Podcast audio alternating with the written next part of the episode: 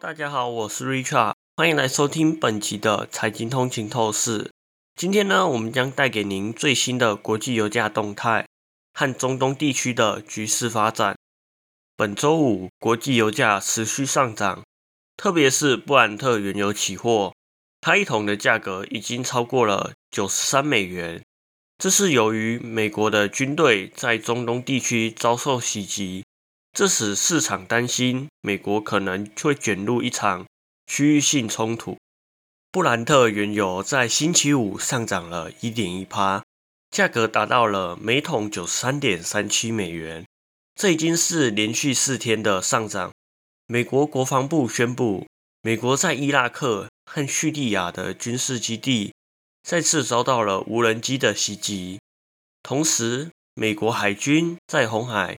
成功拦截了来自也门的胡塞叛乱分子发射的巡弋飞弹和无人机，这些武器的目标也是以色列。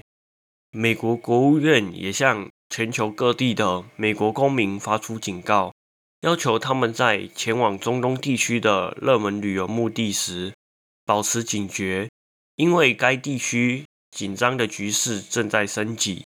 Fenda Insights 顾问公司的创办人，在谈到这些情况时表示，原油的风险溢价再次上升。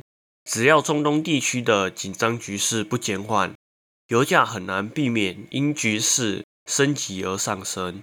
虽然美军在星期四的袭击中只遭受了轻微的损害，但这引发了新的担忧。市场担心以色列和哈马斯之间的冲突可能会导致更大的区域性冲突。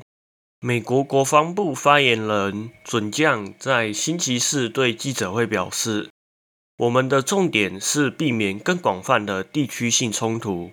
目前这场冲突仍然受到控制，局限在以色列和哈马斯之间。自从哈马斯对以色列发动袭击以来。”美国不断调派更多军队到该地区，包括派遣两个航空母舰战斗群、一个两栖攻击群以及战斗机。美国官员表示，这是为了防止伊朗和黎巴嫩真主党卷入冲突。此外，美国还准备了两千名士兵，以应对可能的部署。感谢大家收听本期的财经通勤透视。如果您喜欢我们的节目，请不要忘记在您喜欢的 Podcast 平台上订阅《财经通勤透视》。